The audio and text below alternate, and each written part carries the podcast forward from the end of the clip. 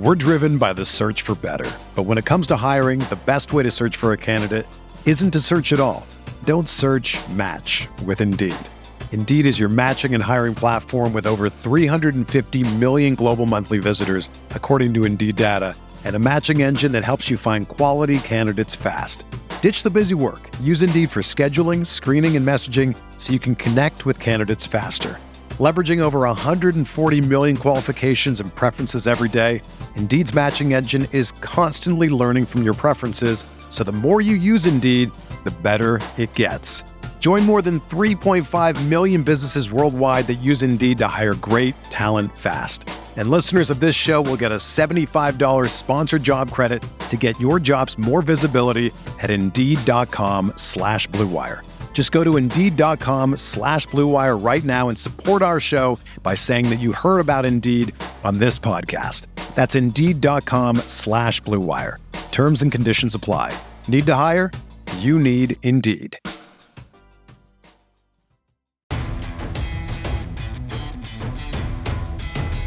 The Chicago Bears select. Welcome to Picks for Poles, presented by The Bear Report, your number one source for everything Chicago Bears draft news, analysis, scouting reports, and more. Presented by Blue Wire Pods. And now, making their way to the podium, Andrew Freeman and Usaid Koshal. Welcome to Picks for Poles, a Chicago Bears draft podcast presented by the Bear Report and Blue Wire Pods. My name is Andrew Freeman, and of course, happy to be joined by my co-host Usaid Koshal. We are recording this episode on Thursday, June 23rd, actually recording during the NBA draft that's going on right now. So some pretty exciting stuff going on there. Hopefully we'll get to see uh, what the Bulls end up doing tonight uh, with everything that's going to be going on, whether they trade uh, their pick, whether they select somebody in the draft. Uh, always fun to talk about some NBA, even when this is, of course, an NFL related podcast. But uh, Usaid before we get into anything today, man. First of all, how are you doing today, man?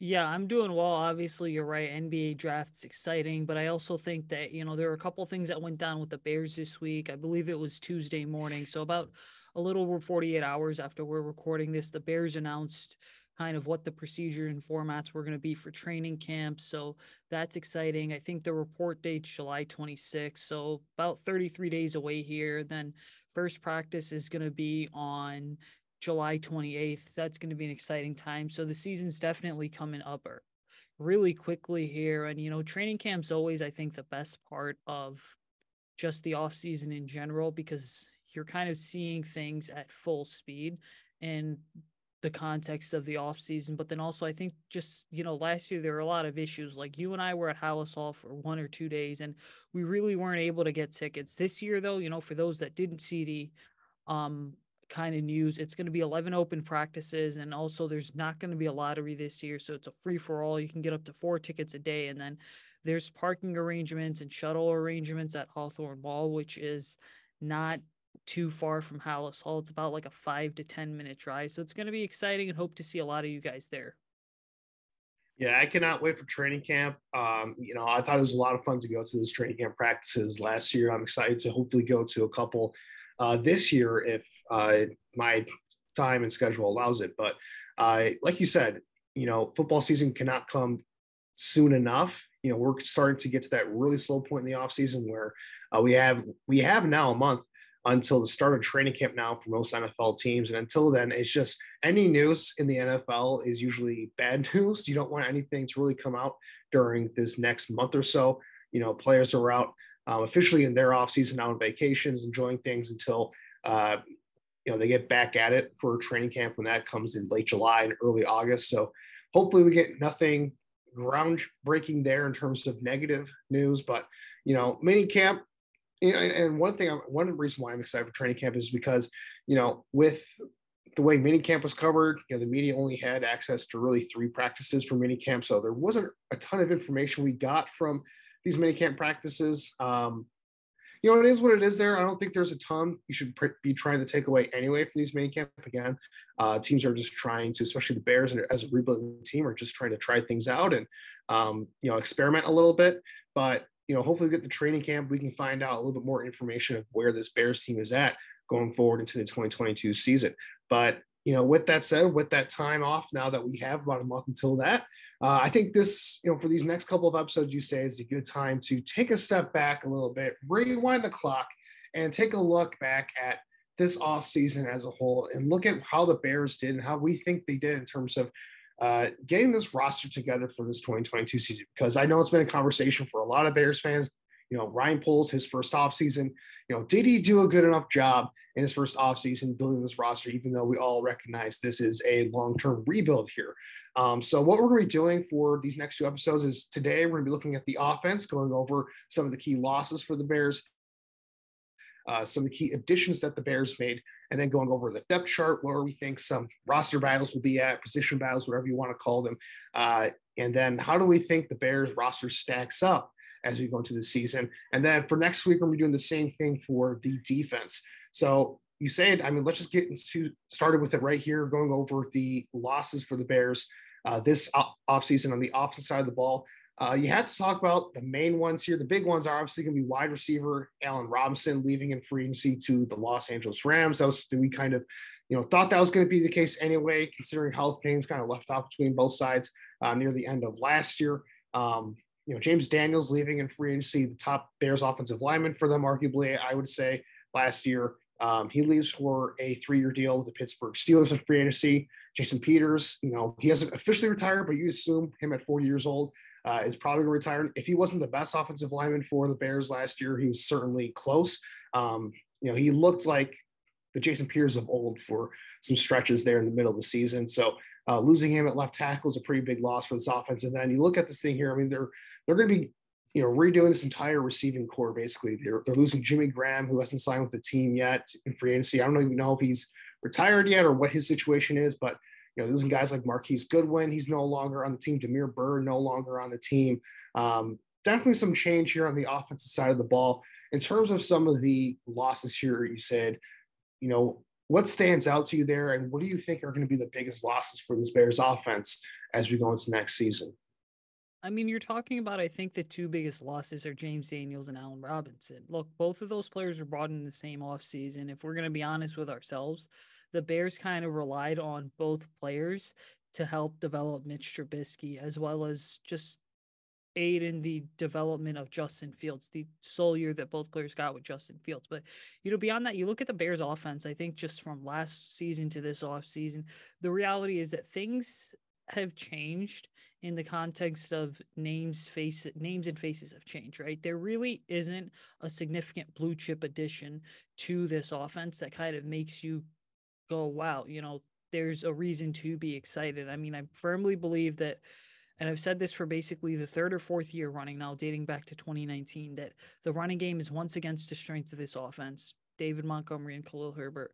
But ultimately, I think you just look at the offense in general. And, you know, there are some low risk, high reward type options, such as an Equanimeous St. Brown or a um, Byron Pringle. But ultimately, I think you just look at the offense in general and, you know, you realize that there really isn't a lot to be excited about on paper. Now, in terms of on the field, I think that obviously, you know, everyone loves to talk about Justin Fields and everyone's excited to see what Justin Fields can do. I know Darnell Mooney, I saw somewhere on social media where he said that Fields was going to have a big year too. Mooney's exciting as well. But then also you look at that and you say, okay, well, what about the offensive tackle situation? You know, we saw mini camp where Teven Jenkins was running with the second team the entire time. Then he was on Olin Kreutz's podcast talking about how, well, it's been roughly 10 months since my surgery, but I really can't even go ahead and do a full back squat. Now, that's just incredibly concerning because remember, Teven Jenkins was a player in the 2021 NFL draft. A lot of people had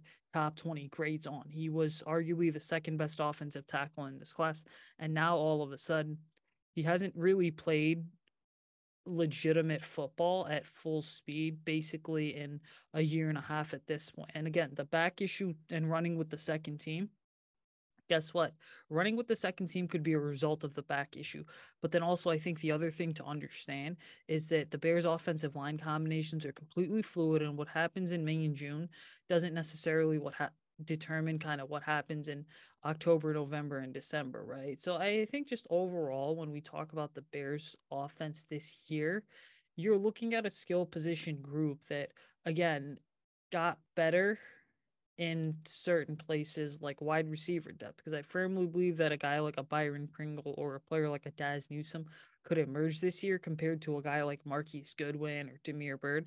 But then again, it's just so hard to kind of justify what this team is going to look like and any legitimate hope that last year is better than or that this year is better than last year simply because you're looking at an offense that's such a major work in progress and you know, this is a bold statement as I wrap up here, but I'm of the opinion that if the Bears did not have a young quarterback like Justin Fields on the roster, you could make a case that this is once again under Luke Getsy and Matt Eberflus going to be another bottom three offense. And that's just assuming if the Bears didn't have Justin Fields. Like that's the Justin Fields effect we're talking about here, where there is a glimmer of hope for this offense. But then again, it all goes back to the QB position in this league. You know, we've seen teams build out good offenses, well rounded rosters, only to see those teams having been held back by the quarterback position. The Bears need to be the opposite, where the QB is the driving force behind a dominant and elite offense. Yeah, mean, and just to give perspective on where the Bears were at last year and where they need to improve upon, or if they do get worse, where they're getting worse from. Um, let's just go over, I mean, some of the rankings of where the Bears were at last year um, from an offensive standpoint. I mean, they finished 24th in yards a game. They were 27th in overall points. You look at their per drive metrics, they were 26 in points per drive, 23rd in yards per drive.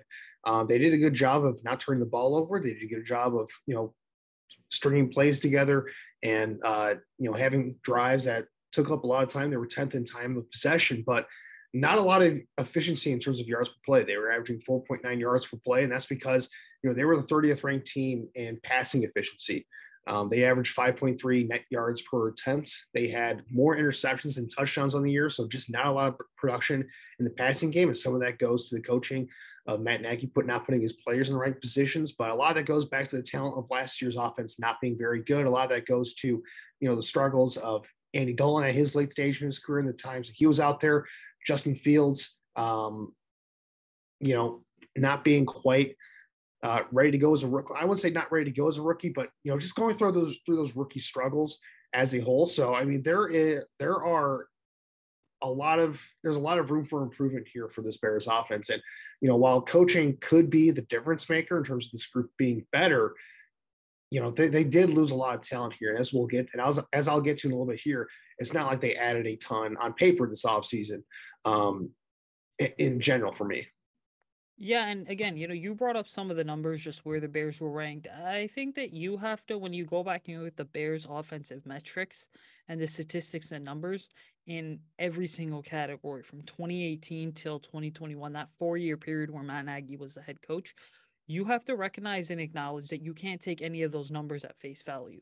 And and the reason I say that is because when we look at the numbers against the really good teams, for example some of those numbers were distorted because the Bears found a way to kind of pull a win out, a win or two here or there against a really good team like the Tampa Bay Buccaneers in 2020 on Thursday Night Football in week five.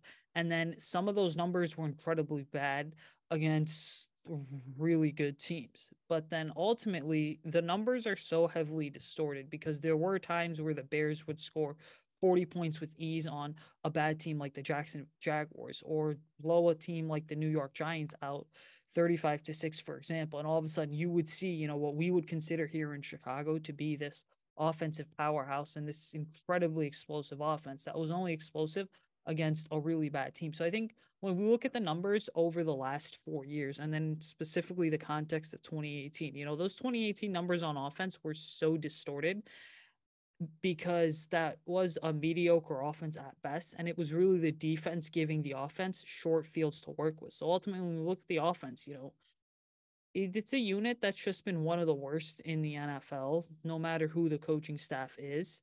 But just as a franchise, bottom, one of the bottom half of the league over the last basically 10 to 12 years. And a lot of it, okay, is coaching.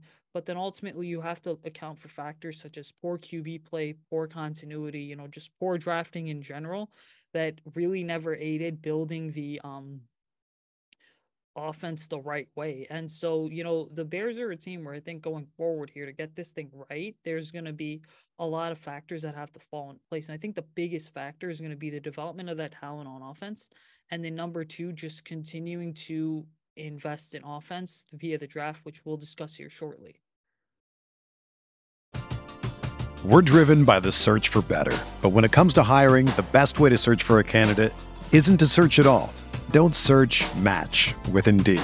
Indeed is your matching and hiring platform with over 350 million global monthly visitors, according to Indeed data, and a matching engine that helps you find quality candidates fast. Ditch the busy work. Use Indeed for scheduling, screening, and messaging so you can connect with candidates faster. Leveraging over 140 million qualifications and preferences every day, Indeed's matching engine is constantly learning from your preferences, so the more you use Indeed, the better it gets. Join more than 3.5 million businesses worldwide that use Indeed to hire great talent fast. And listeners of this show will get a $75 sponsored job credit to get your jobs more visibility at Indeed.com slash BlueWire. Just go to Indeed.com slash BlueWire right now and support our show by saying that you heard about Indeed on this podcast. That's Indeed.com slash BlueWire. Terms and conditions apply. Need to hire? You need Indeed. Yeah, and make the point of the Bears not having a good offense for a while. You can go all the way back to like the 80s for when they had a consistently good offense. Like it's been a consistent struggle for the Bears forever. It seems like that they cannot put together good offenses, and they have to be a you know defensive minded football team that relies on defense to win games, and that's why they haven't you know they, that's why they haven't been able to win consistently in the NFL in over 30 years now. Is where it's getting to with you know the way things have gone for this franchise. But I mean, you're right. I think you know the big troubles with this offense over the last few years under Nagy was the fact that they would have a lot of good games against bad defenses. I think you know, one of the things that we saw that, you know, this team is not an overly talented uh, unit overall on that side of the ball. Um, and, you know, they were not necessarily the best prepared offense uh, with this coaching staff for, you know, whatever reason. They just, they just not, it just seemed like they did not come to games uh, overly prepared for the most part. But against specific matchups, they did have the ability to go off and have big games. And, um, you know, we saw that near the end of the 2020 season where they rattled off like what, like four straight games where they scored 30 points, and that was all against uh, mediocre to pretty bad defenses, to put it kindly. Um, you know that, that that stuff has been common, but against the good teams and against the good defenses, they just failed to show up way too often. And again, I I, I the talent losing and some of that, but you hope that with Luke Getsy coming in here, that the preparation will be a little, bit better for this offense. That they'll have a little bit more consistency. Whether that consistency is a good thing or a bad thing, you know, we'll see what ends up happening here. Um, and before we get into the additions here, I will say that I agree with your uh, statement earlier on uh, when you said that the biggest two losses are going to be Allen Robinson and James Downs. I think Allen Robinson, even though he had a down season last year, only 410 yards receiving, you know, he was in and out of the lineup with you know, he dealt with COVID last year. He had a couple of injuries. Um, wasn't the same Allen Robinson that we saw in years past. There was a lot of stuff going on, you know, behind the scenes, you know, from uh, at least from a fan's uh, vantage point in terms of, you know, Allen Robinson clearly it seemed like uh, didn't have his heart in it as much as, as what it seems because of things going off off the field in terms of the contract situation, you know, not getting a long-term extension um, getting phased out of the offense a little bit. You know, it was it was a bad year in general. I, I do think that's still a huge loss for this offense though, because Allen Robinson, I think at his best is still a number one wide receiver in the NFL. I think he's going to have a very good chance to you know regain um, some respectability here with the Los Angeles Rams now that he's in a good offense for once and he's playing with a good quarterback for the first time in his career. I think last year was just a culmination of everything that could go wrong, went wrong for him last year. And I think it's going to be a huge loss for this offense overall because they haven't really done a ton to uh, replace him. And I think that's a good time to get to the additions for this offense because they, they were few and far between. And we knew this was kind of going to be the case. Um, in terms of the Bears were going to have to be selective with their targets on offense and, and who they brought in. At least in free agency, because they did not have the amount of resources that other teams did to make big splashes on that side of the ball. We knew this was going to be a rebuild, like I said before, and that Poles was going to have to be careful with what money he spent um, because the Bears were in a pretty crappy cap situation. They were eating a lot of dead money to move on from guys like Khalil Mack and you know some of the older veteran players that were on this roster. Um, I think the Bears are you know operating with I think like 50 million, 52 million in dead cap this year, which is just ridiculously high number.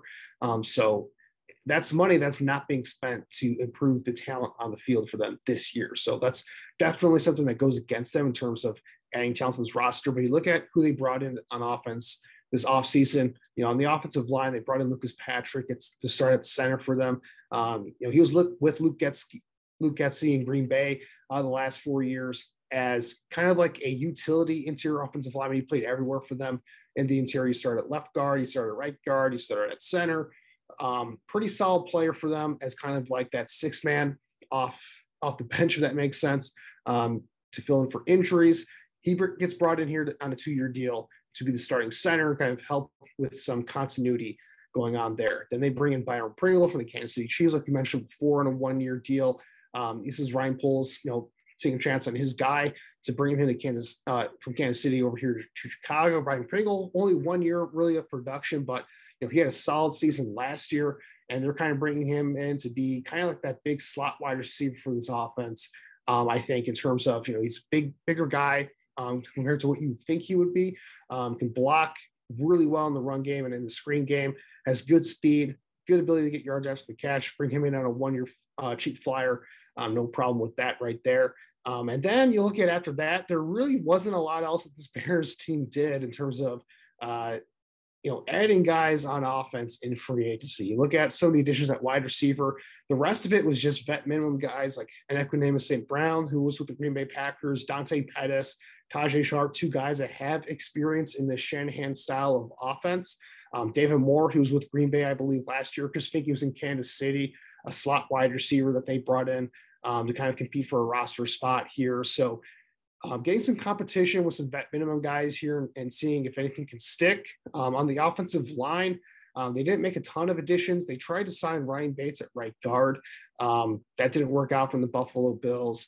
Uh, they bring in Julian Davenport to kind of compete for a swing offensive tackle position spot.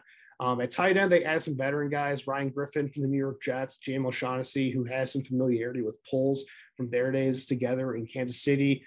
At running back, bringing in Darrynton Evans. And then when we get to the draft, you know, we kind of felt like, you know, the fact that they didn't do a ton on offense during free agency, the Bears would be very aggressive at address, addressing the offense in the draft. That wasn't really the case. And we can go over that, you know, till the cows come home, basically, um, with, you know, the draft and the Bears draft strategy going defense first with their first two picks. But their first offense selection in the draft came in the third round uh, with the selection of wide receiver Velus Jones Jr.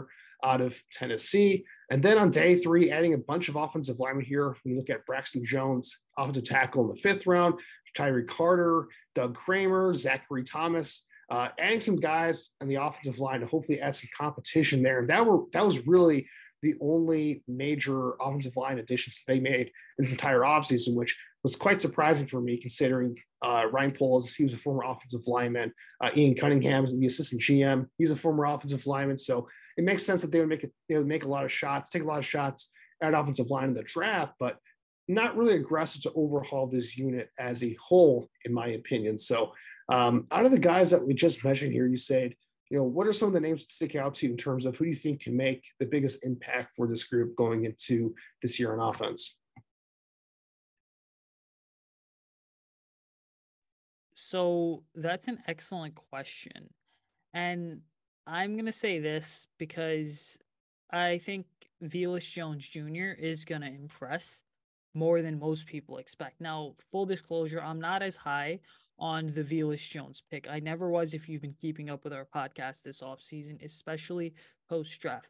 But I think just the versatility that Velus Jones Jr. provides, being able to play anywhere on field, including lining up in the backfield. And then I think that when you look at his ability to basically be a spark plug for the offense. And then on top of that, the big thing it's just the chemistry that I think he'll develop with Justin Fields this off season that we're going to see visibly in training camp. I think Velus Jones Jr. has a chance to be an impact player. But with that said, I look at some of these offensive additions and Lucas Patrick, I think you're going to notice from day one is the Bears' biggest contributor simply because having a really good center is an underrated commodity in the NFL. And as I've noted multiple times, this team has been searching for a center since Olin Kreutz was released more than a decade ago. So ultimately, when you look at this team, I think more than anything, you have to realize that Velus Jones Jr. and Lucas Patrick can be two really good additions that are going to make an impact in 2022. That's going to be visible. But then I think a third name to kind of go ahead and add is going to be Byron Pringle. I think when you look at Byron Pringle overall, he obviously had some drama this offseason being arrested. He was asked about it and just bounced around the question, kind of deflected what was going on. But when you look at Pringle overall, I think that there is enough there to where he's coming off a solid season. He's got a small chip on his shoulder, and I think he's ready and motivated to make a legitimate impact. Yeah, I, I, know I was low on the pick at the time, but I, think Velus Jones has a chance to make a pretty big impact because I look at the state of the playmakers for the Bears offense. Right now, there aren't a ton of guys. You have Darnell Mooney is going to take up a ton of targets in this offense, I believe. I, I think the Bears are, you know, they drafted him in the third round for a reason. Um, I, I, had him as a day three prospect um, for sure. And they took him in the third round for a reason. I don't think I don't think a lot of teams were going to be picking Velus Jones in the third round. Um, you know, you can say, you know, maybe they just had him higher, but than other teams, but you know, clearly they have a plan for this guy as part of their offense. They wouldn't take him just to be a special teamer, which is what I thought he would be coming into this draft. Um, they are clearly going to work him in an offense. I think he's going to get a ton of targets here as kind of that. I'm not going to, I'm not to say the Deebo Samuel role uh, because no one is quite Deebo Samuel in terms of his ability to be that unique player um, in regards to you know, being able to be a running back um, at times, you know, having having that special ability in the ball in his hands to make plays happen. I, I don't think that's the case um, with Velus Jones here, but you know, he's going to be used in uh, a situation where he's getting a lot of touches on screens, a lot of short stuff. They're going to scheme him up quite a bit. Uh, they're going to try and get him on jet sweeps, things of that nature. Just use him as as a weapon, I think, in the passing game. And I think he's a good fit with his speed on his crossing routes over the middle of the field, uh, to where they can get him the ball in the move and just let him try to get yards after the catch in space. I think that's going to be the role that he's going to be put in, and I think it's going to be uh, a, a, good addition for them there. I, I, agree. Byron Pringle, I'm not sure if he's going to have a huge impact, but you know, can he get 500, 600 yards receiving here? And just be solid for them, I, I think he absolutely can.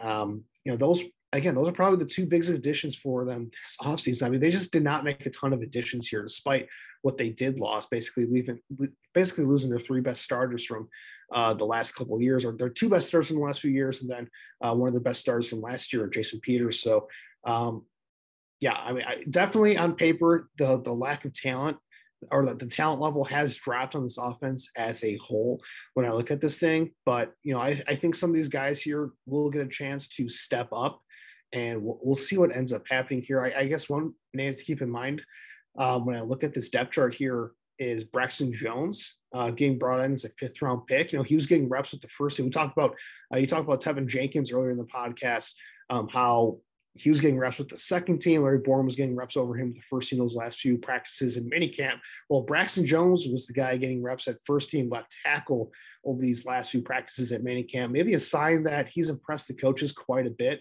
You know, a guy out of Southern Utah that 36 inch arms, very athletic guy, you know, pretty good feet and pass protection, good traits to build off of there uh, when you look at his upside, maybe the coaching staff sees something in here and he can kind of step in. And um, I, I, don't know if he'll be a starter right away. They're they're certainly trying him out as of right now, but you know I, I think he's worth keeping an eye on here as we get into this in, into the you know going from mini camp to training camp here in the next month or so. Whether you're a world class athlete or a podcaster like me, we all understand the importance of mental and physical well being and proper recovery for top notch performance. That's why I'm excited that Unifyd Healing is sponsoring podcasts on the Blue Wire Network. Unifyd Healing is a new and super innovative global network of wellness centers powered by Energy Enhancement System, or EE System. If you haven't heard of the EE System yet, then you'll want to listen up. This technology promotes wellness, deep relaxation, purification, and rejuvenation. Wherever you are across the globe, access to a center is easy and affordable. Interested in experiencing the EE System technology for yourself? Go to unifydhealing.com slash bluewire to learn more and find a center near you. That's unifyd, U-N-I-F-Y-D, healing.com slash bluewire. No material or testimonials on the Unifyd Healing website are intended to be viewed as medical advice or a substitute for professional medical advice, diagnosis, or treatment. Always seek the advice of your physician or other qualified healthcare provider with any questions you may have regarding a medical condition or treatment and before undertaking a new healthcare regimen, including EE system. Yeah, uh, I'm excited to see just what Braxton Jones can do because on one hand it would be and I tweeted this as well, right? I said on one hand it would be phenomenal for Ryan Poles to find the future left tackle for the Bears in the fifth round in his first NFL draft. But then on the other hand, you know, you do look at just the way that the league has trended. And, you know, I think what we're seeing more and more is a couple things, right? Is number one, you're seeing just offensive linemen kind of get drafted higher and higher. And you're seeing some of the best teams in the NFL that have good offensive linemen are being found in the first or the second round, you know, not necessarily in the fifth round. There's always going to be an exception to the rule. Like I think Trent Williams is one of the big exceptions. But ultimately, you know, for the Bears, the big thing to understand here is that they have kind of this window that they're abiding by here. And, you know, window is such a polarizing term when it comes to discussing this Bears team because I'm not going to say that there's a Super Bowl window that's open, but there's certainly a window that this team has in which they're trying to get things right and they're trying to rebuild. And, you know, I personally think that if the Bears can figure out the tackle situation in 2022 th- with a couple names, right? You're looking at Teven Jenkins and not even the tackle situation, but I think just think the offensive line situation in general. You're looking at guys like Teven Jenkins, Larry Borom, Braxton Jones, you know, a couple other day three picks like a Zachary Thomas, for example, or even a Doug Kramer. If the Bears can figure out this offensive line situation, it's going to eliminate the need to have to spend a high pick on an offensive lineman in 2023. I mean, this is a franchise that has not selected a first round offensive tackle dating back to, I believe, Gabe Carimi in 2011. You know, there's been multiple kind of stabs at it, but nothing really has happened. And so ultimately, when we kind of look at this, you realize that time's not running out for the Bears to fit, figure out offensive tackle, but it is one of those more urgent needs. And then I think a second thing is we kind of talk about, you know, some of the players on this offense. There's, I think, such an interesting trend that is going on in the NFL today, which is that these wide receivers are being drafted higher and higher. And there's a legitimate argument to be made now that there's four positions. Well, I should really say five positions that teams should look to add in the top 10. And mm-hmm. number one's obviously going to be quarterback. That's never going to go anywhere. Number two is going to be cornerback. Well, let's say two to five is basically cornerback, offensive tackle, wide receiver, and edge rusher. But I think wide receiver is becoming so, so valuable because you're seeing these teams and these players get these massive deals, right? And so all of a sudden, what's happening is these teams are realizing that, hey, look, if I can get my hands on a wide receiver that can be a blue chip player and get cheap production out of that player for four, four to five years, excuse me, mm. I have a legitimate chance at, we have a legitimate chance at possibly making a Super Bowl run. Like, just look at, for example, right? Take the Cincinnati Bengals, for example. They drafted Joe Burrow in 2020, followed that up by drafting Ja'Marr Chase in 2021, and you kind of saw the rewards with them going to the Super Bowl. Now, that's kind of an anomaly there because the reality is that Burrow and Chase were teammates at LSU and they did win the national championship in 2019. But then ultimately, you also look at it and you realize that the draft capital, especially the high draft capital, is all about continuing to invest in the offense. Look at the Rams. They Rams pretty much acquired Matt Stafford for two first round picks, which was kind of the hump that this team needed to get over the bump and then just get to the Super Bowl. Ultimately, when you look at the Bears, right, the most troubling thing about this offense isn't necessarily potential. It's not the pieces that this team has. I think going into 2022, the most troubling thing is that this is a unit that does not have a single top 10 pick on the offensive side of the football. You know, and quite frankly, that's troubling because some of the best players in this league and some of the ones that have quickly emerged within the first year or two as key contributors have been those top 10 picks. You know, Ja'Marr Chase is the most recent example. Penei Sewell, who I thought has been pretty good in Detroit so far, is another example of that. And so for the Bears, right, they have to kind of get into that mold and kind of start adapting to the modern NFL if this is going to be an offense that's going to have sustainable success. And Quick side note, there's only one top 10 player on the roster right now, and that's actually Roquan Smith. Well, it, it, just goes back to the Ryan Pace regime and trading away draft picks every year. Like when you're trading up as much as Ryan Pace did, just it just leaves you with limited options in terms of who you can bring in, in the draft on a year to year basis. And it's starting to kick the Bears in the butt right now because they just did not have the picks this year to really overhaul this thing. They had to do a lot of trading down on day three just to add guys uh, in this rookie class here. So it's it's been a problem for years here. You know, if there's one thing I'm, I'm confident with Ryan Poles that he showed good process with that in terms of trading down. So I'm hoping that's something that we can see more of moving forward here. So um, as we move on, I, I, think this would be a good time to go kind of position position group by position group here and give our thoughts on where the Bears are at right now. Um, and you talk about wide receiver quite a bit. So I say let, let's start there because you're right. Wide receiver, it starts to get to the point where, you know, quarterback is obviously the most important position on the offensive side of the ball, like by far. Like it's it's the position in the NFL. If you don't have a quarterback, you know, you don't really have you're kind of you're kind of stuck there in the NFL. You don't really have a path to contending until you have that position figured out. So you need to figure out the quarterback position. We'll get to quarterback at the very end here um, because I think there we have to talk about the rest of the surrounding cast uh, before we get to Justin Fields. Um, but let's start at wide receiver because you know I, I think you can make an argument that wide receiver is the second most important position on offense right now across the entire NFL. And it was a position where I think a lot of Bears fans were expecting Ryan Poles to you know, make a couple of splashes here and really, if they were going to invest anywhere this offseason, invest here. That didn't really happen. Um, you know, they've overturned this depth chart quite a bit, but it, you know, it's it, on paper, it's got to be one of the least talented units in the NFL. You have Darnell Mooney here, who you know established himself uh, last year and proved that he could take on uh, number one uh, wide receiver targets and be pretty, you know, productive and efficient doing so. I, I wouldn't say efficient, but productive. I would say um, last year. You know, is he a true number one wide receiver? I think that's what we're going to find out this year. Is is Darnell Mooney that guy that you can build your wide receiver core around to be that number one wide receiver um, that defenses had to account for every single game? You know, that's going to be what we find out this year. And then you know, we talked about Byron Pringle bringing him in. Um, you know, on a typical wide receiver core, you know, Byron Pringle will be your number three, number four guy. They're probably going to ask him to be the number two uh, to number three option for this Bears offense this year, which you know isn't ideal. He's kind of playing above his role, but can he come in and be here and be productive? You know, I, I think that can certainly happen.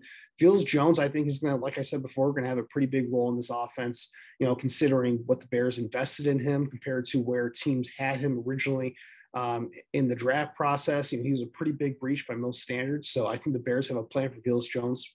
And then after that, you know, again, like I mentioned before, it's a lot of guys that the Bears don't really have a ton invested in. Equanimeous St. Brown, Dante Pettis, Dazz Newsome, a six round pick last year, David Moore, Tajae Sharpe. So uh, when I look at this wide receiver room, you say it again, I think it's one of the least talented units in the NFL. I think you can make an argument that it's the least talented unit on paper in the NFL um, in terms of overall talent. Like I think the Packers have a pretty bad wide receiver room on paper right now. You know, the Packers probably have better proven depth at this point, but the Bears, I think they have probably the best wide receiver, two wide receiver rooms. We look at Darnell Mooney. Um, so it, it's kind of a toss up there. Maybe the Baltimore Ravens because uh, you know Rashod Bateman's kind of unproven, even though he's a first round pick. Um, and they've drafted a lot of guys in recent years, so uh, maybe you can make that argument there. But um, in terms of my confidence in this unit, I, I, I believe in Darnell Mooney. I think he's got a lot of talent as you know, kind of a borderline number two, number one wide receiver at this point. But after that, I just have a ton of question marks about this group. You know, what are your thoughts on this wide receiver room as we go into training camp here? Well, you're right. There are a ton of question marks. And ultimately, I think that this entire wide receiver room, at the end of the day, the issues simply come down to the fact that this room, this goes for the entire offense because it's still building an identity. But the wide receiver room is one positional group where there's been some turnover this offseason. Yeah, like we discussed with Allen Robinson. But then there's also the other half of the argument that one of the strongest pieces for this offense is wide receiver Darnell Mooney, who's part of that wide receiver room. So ultimately, you know, this is an entire positional group that I still think we're just figuring out what the Bears necessarily have right now. Because you mentioned a lot of names like a Dazz Newsome, a Tajae Sharpe, a David Moore you could make two arguments here. You can make arguments that those guys are legitimate pieces to go ahead and evaluate, but you could also make arguments that those guys are nothing more than depth pieces. And if those guys are legitimately nothing more than depth pieces, the reality is that, you know, they really don't serve much of a purpose unless they end up becoming magical special teams gunners, things of that nature. But ultimately, I think when you look at the Bears, just in the context of where they're at, the wide receiver room still needs a lot of work. And that's why, you know, if I were to rank the needs right now, I would say that wide receiver is going to be pretty high up there going into next off season and the next NFL draft cycle. But ultimately, I think you look at right now, it's just a unit that, like I've said, a positional group that needs to figure out just what its true identity is because you can hope that Mooney and Velus Jones Jr. have big seasons and play big roles. But then the reality is that the way that the league is trending, and the Rams are kind of pioneers of this, we're just having two, three, four really good wide receivers. The Bears need to figure out just who that legitimate third guy is going to be. Yeah, they, they still need to add proven talent to this room. You know, I, I feel like if they would have added just one proven guy, whether he's number one or number two type of wide receiver to this offense, um, I, I, think I would have been pretty good. I would have felt pretty good about this unit going into this year. The fact that that didn't happen, it just leaves me a little queasy here because year two is a pretty critical year for Justin Fields and his development.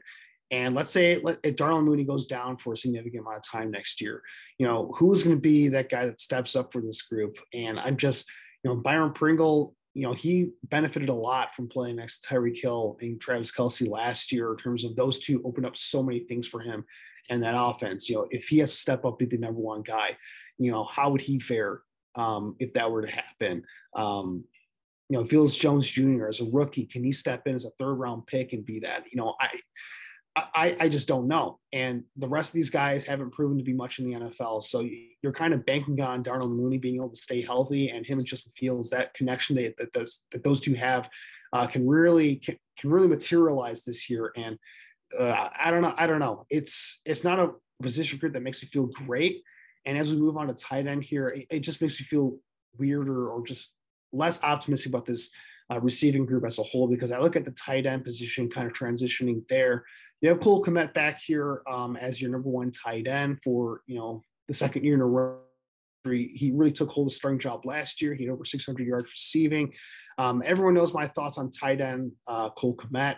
You know, I, I think he's worked out exactly as I thought he would. He's been a decent player, but certainly not someone that I thought was worthy of a top 40 pick in the draft when when, when he was selected in the second round of the 2020, I believe it was. Uh, NFL draft. Just I don't think he has the ability to separate in man coverage. He's not a dominant ball winner at the catch point. Um, he's a fine blocker, but not necessarily a great blocker. And even then, like you're not taking a great you know, tight end in second round to be a great blocker. You're taking him in the second round to be a uh, mismatch weapon or a weapon at the very least in the passing game. And while he put up some nice counting stats last year, I'm not sure if, uh, if Cole Kmet is going to be that guy long term, but he's going into a situation here where he's got a lot to prove in year three. Behind him, you have Ryan Griffin, James O'Shaughnessy, some two veterans that were added to this unit. And you know, I'll, I'll even bring in the running backs into this as well because you know we can kind of talk about running back and tight end together. I don't think there's much to talk about between these two groups. Because running back, and kind of know what we have in terms of David Montgomery going to the final year of his contract.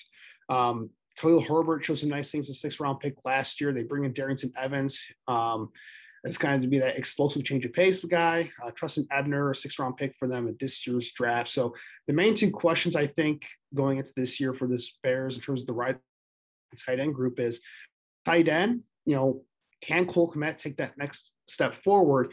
And David Montgomery is going to his contract year. So do we think the Bears um, will end up, you know, looking to David Montgomery as an extension option here? Uh, you say, what are your thoughts on that? Well, I'm not in favor of extending David Montgomery simply because I think that running backs have a major shelf life that you need to account for. And as much wear and tear as Montgomery has kind of taken, over the last three seasons. I just don't see him being an extension candidate. And also, I think we have to keep in mind is that Montgomery was drafted to fit Matt Nagy's offense. Can he fit into Luke Getsy's offense? 110% because he is kind of a versatile option who can run both inside zone as well as outside zone. But then at the end of the day, I think that if the Bears are given the opportunity, not even if, but when the Bears are given the opportunity, because they're going to have a decision to make on Montgomery's future next offseason. I think what you're going to see is that we're going to have Trestan Ebner as well as Khalil Herbert kind of anchor the running back position going into 2023 simply because the reality of the situation is that I think Herbert showed a lot last year being an incredibly hard physical instinctive runner but then the other half of it is that when you look at Trestan Ebner he was a versatile Swiss army knife that played kind of all over the place, both in high school as well as at Baylor University. I think that the Bears want in this Getsy offense, they're looking for that Swiss Army knife who they believe can develop into a mismatch weapon outside of Velus Jones Jr., obviously. And so I think Ebner has a legitimate chance to be able to provide that for Chicago. I do think that when we talk in terms of carries, I think Montgomery is going to see about 200 touches this year, right around there. I think that the running back room when you look at it in 2021 at this time going into the season compared to 2022, I would give 2022 a slight nod above simply because you do have some fresh blood at the position. And then you look at the tight end position. I mean, this is a position that's polarizing, right? Because the Bears moved on from Jesper Horsted this offseason. Obviously, Jesse James, who quickly developed a chemistry with Justin Fields, was not brought back. Instead, it's just a couple new names and then Cole Kmet. And so when we look at that, you know, we have to understand that this offense still lacks that dynamic option at the tight end position. You know, Cole Kmet is a good player, but if we're going to be honest with ourselves, you know, outside of physicality and height, you know, and some solid hands. Just what exactly does Cole Kmet offer, right? His route tree isn't necessarily incredibly expansive. And then he also does not have the breakaway speed needed to be a top tier elite tight end in the NFL. So when you look at Kmet overall, you know, he's got some strengths, but he also has some limitations that are holding him back from truly being one of the best tight ends in the NFL. You ready? Showtime. On May 3rd, summer starts with The Fall Guy. Let's do it later. Let's drink a spicy margarita. Make some bad decisions. Yes. Audiences are falling in love with the most entertaining film of the year. Fall Guy. Fall Guy. Fall Guy. That's what the poster said. See Ryan Gosling and Emily Blunt in the movie critics say exists to make you happy. Trying to make it out? Nope. Because I don't either. It's not what I'm into right now. What are you into? Talking. Yeah. the Fall Guy. Only in theaters May 3rd. Rated PG 13. Yeah, ultimately, I look at these running back and tight end groups. You just need somebody here to step up for this offense because ultimately, you're not. I'm not sure you're getting much from the wide receiver room in terms of dynamic impact outside Darnell Mooney. So Cole Kmet, he's going to have to step up this year in the receiving game. Um, I, I, think the running back rotation will be very interesting to see what Luke Getsy wants to do. Will he want to make this a running back room by committee? Um, with David Montgomery getting the bulk of the carries, but you know definitely mixing in Herbert and um, you know, Evans and Ebner getting those guys some touches as well. I, I think that'll be very interesting based off of what he did in Green Bay.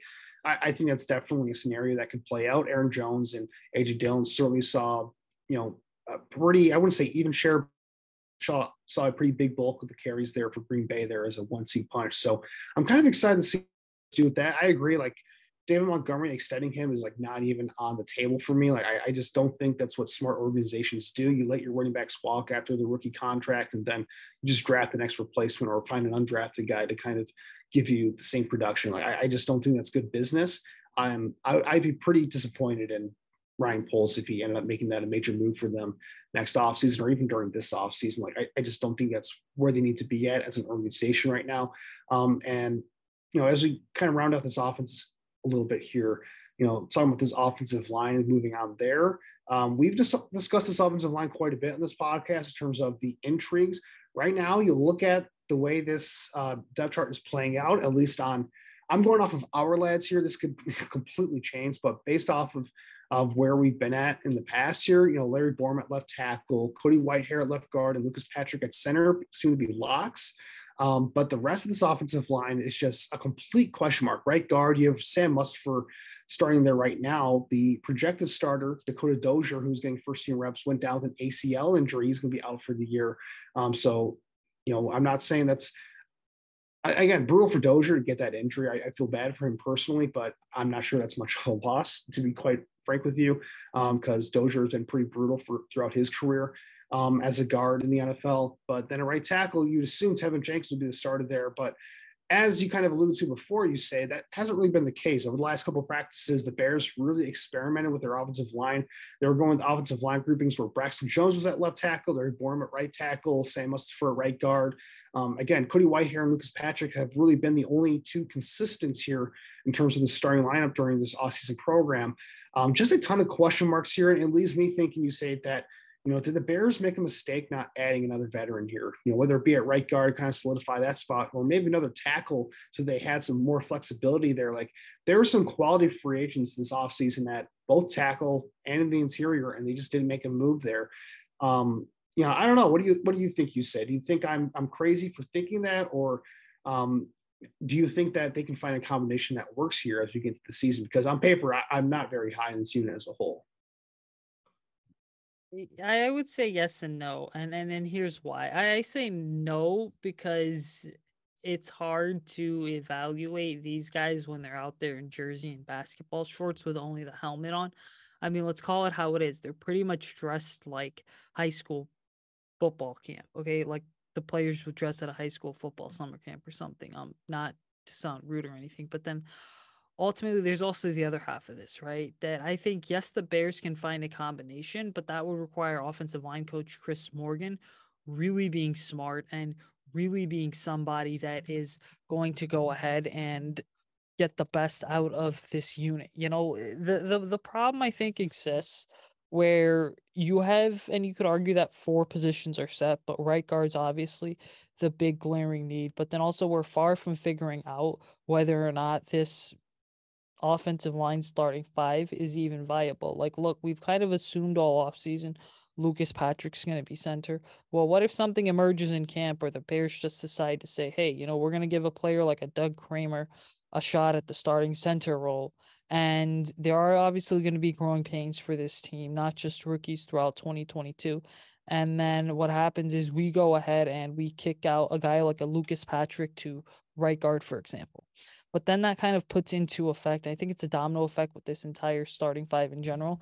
That puts into effect, right, the question of where exactly do you put guys like Teven Jenkins and Larry Borom. It's also quite possible that you get a situation where, you know, you have Borom at right tackle, Jenkins at right guard, because Jenkins did play right guard in college. And then what happens is some of these players, such as a Patrick, a Cody Whitehair, or Braxton Jones, you know what?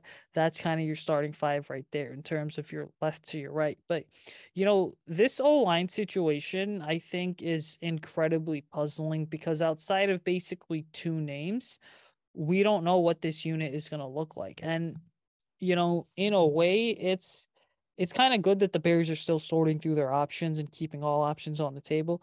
But then also, in a way, it's incredibly troubling because you need to figure out who your starting five is in an effort to give that starting five a chance to develop chemistry amongst each other, but also with Justin Fields. Yeah, I, I think this offensive line is just it's it's rough. And when I look at this thing, you know, uh, again, Cody Whitehair and Lucas Patrick, you feel pretty good about what they offer to the table here. But outside of that, I mean, they're just, you don't know what to expect. I don't know what to expect because I, I think they're going to be playing with a bunch of different combinations and can to, to try and see what is the best options for them, you know, and, you know, when you have that many question marks on, the, uh, on your offensive line, which is such an important unit and it's a unit that relies on um, consistency and guys getting chemistry with each other and um, getting that continuity, you know, that's just a recipe for disaster for me, especially for a quarterback like Justin Fields, who we're going to talk about in a minute here, who, you know, we look at his splits when he got good protection uh, compared to when he didn't get good protection last year, like two completely different quarterbacks. And Justin Fields was clean, like he was efficient, he was effective, uh, he was making a bunch of big time throws. You know, doing stuff that you want to see from a first round pick quarterback, you know, the type of prospect that he is. When he wasn't protected last year, or you know, he wasn't in a clean pocket, or you know, you know, the offensive line broke down. It was pretty rough. Like it's like that for most rookie quarterbacks, but for Justin Fields, especially going back to his play style at Ohio State, where he likes to hold on to the ball a lot. You know, I, I don't know, man. It just it leaves me with a bad feeling. You know, can the coaching staff kind of work around that with the play action game? Um, get Justin Fields on the move a little bit to kind of get him out of the pocket. I think that can help. But in those situations where you're on third down, it's third and long, you need your quarterback to kind of go make a play for you. You need the pass protection to hold up for you in those situations when the pass rush is gearing up um, to go after the quarterback there. I'm just not sure they have the talent to hold up in those spots. And I think it could, could get pretty rough for Justin Fields in there when he gets to that spot. Now, speaking of Justin Fields, we'll end this podcast by talking about him because ultimately we can talk about all these additions and changes on the offense, you know, the lack of talent at receiver, you know, the questions at offensive line, everything. At the end of the day, it all comes down to Justin Fields and his development. And we've heard some positive things out of him from out of mini camp where, you know, it sounds like his release is a little bit quicker. His decision making has been a little bit quicker during camp so far. Um, you like that? You know, it sounds like he's getting, you know, the offense. He's working hard on the offense and um, starting to grasp the new playbook a little bit here. He's worked a lot with Darnell Mooney, it sounds like. So those two are probably going to have a connection. You know, what should the expectations be for Justin Fields going into year two? Because there are a ton of question marks. He's got a lot to prove. I don't, I don't think it's a, it's a sure bet that, you know, he's going to be, um, you know, after what he did in his rookie year, you know, there are a lot of highs, there are a lot of lows. So it's not a sure bet for him right now. So what does he have to do this year, do you say, to kind of prove that he's on the right trajectory moving forward? Well, I think just the biggest thing he has to do is, you know, we've talked about throughout the offseason, just him processing faster, reading defenses more, playing kind of at a more efficient level. And overall, I think just you're asking him to play faster with the amount of talent that he has. I mean, we saw last year there are a lot of throws he made where he was outside the pocket that very few NFL quarterbacks could make. But I think the biggest thing that no one's necessarily discussing that we have to go about noting is that Justin has to be the guy that is the driving force behind this offense because that's going to allow this entire unit to take another major step forward in 2023 and for Fields to be the reason that the Bears are winning games and not necessarily in spite of the quarterback. Yeah, I think for me, you just want to see incremental improvement off of last year. I think you said kind of the main things like, is he processing defenses quicker? Is he making uh, decisions quicker? Is he going through multiple reads? Um, so ultimately, at the end of the day, I think what we want to see from Justin Fields is just consistent improvement. You know, he's not getting put in the in the best situation, especially when you compare him to some of these other young quarterbacks, especially these second year guys. Like the Jets went all in on Zach Wilson to get him the support he needs. Uh, Trey Lance is probably in the best situation of all the of the first round quarterbacks. Mac Jones has been put in a pretty good spot in New England with that coaching staff.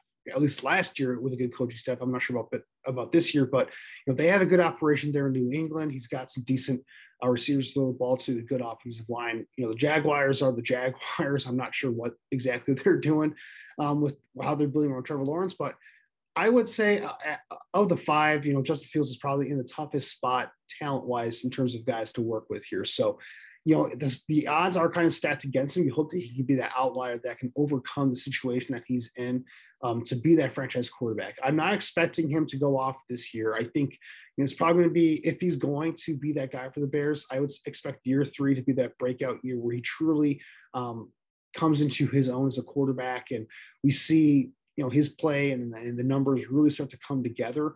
This year, again, I just want to see consistent improvement. Can his you know processing be faster? Can his decision making be faster? Um, can he be better in the quick game, improve on some of those weaknesses? Can the coaching staff find an offense that puts him in positions to succeed?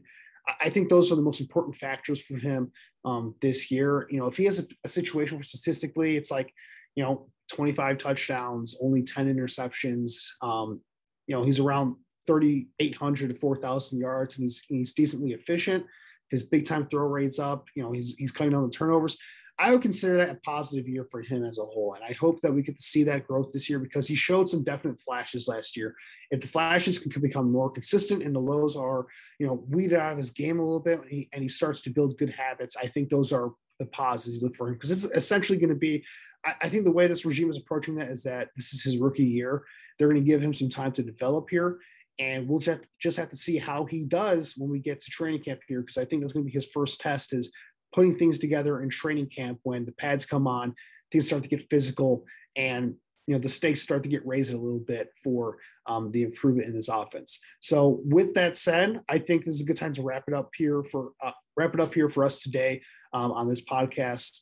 Um, as we went over the offense, next week we'll go over the defense and uh, for the Bears as we move on in the off season here. Um, for those who are interested in this podcast and want to get more from the Bear Report and Blue Wire, uh, make sure to like and support us on all podcasting platforms. Uh, we really appreciate that there. On social media, make sure to follow us on Twitter at for Poles, where we're going to be having a bunch of updates throughout the summer um, as we go into next college season and getting into um, some 2023 draft uh, talk coming up here. Usaid for you. Where can our listeners find you on social media and find your work? Yeah, guys, you can follow me on Twitter at Usaid Koshal. Check out my work on the Bear Report as well. We'll have some off-season stuff coming up for you here with camp a couple weeks away. Yeah, absolutely. Make sure to follow Usaid there. You can follow me on Twitter at HFreeman25. You can find my work in the Bear Report. My latest article just went up was a uh, piece on Roquan Smith and what his uh, next contract could look like if the Bears decide to make an extension this offseason. You know, speaking of that time between uh, now and the start of training camp, we could see a Roquan Smith extension. So if you want to check that out, that's on the Bear Report right now um, in terms of, you know, breaking down all the salary cap ramifications of that. But until next time, Bears fans, um, have a fun and safe weekend, everybody. And we'll see you guys next week when we get to talk about this defense here for the Bears going into the 2022 season. Have you heard about the 2018 study that showed half of prenatal vitamins tested had unacceptable levels of heavy metals? No? Well, now you have. I'm Kat, mother of three and founder of Ritual, the company making traceability the new standard in the supplement industry. I remember staring at my prenatal vitamins and finding all these things I was trying to avoid high amounts of heavy metals, synthetic colorants, and unnecessary ingredients. So, at four months pregnant, I quit my job and started Ritual because I believe that all women deserve to know what they're putting in their bodies and why. I'm so proud of our prenatal vitamin. The ingredients are 100% traceable, it's third party tested for microbes and heavy metals, and recently received the Purity Award from the Clean Label Project. You see, we trace like a mother because, let's be honest, no one cares quite like a mother. But don't just take my word for it. Trace for yourself with 25% off at ritual.com slash prenatal.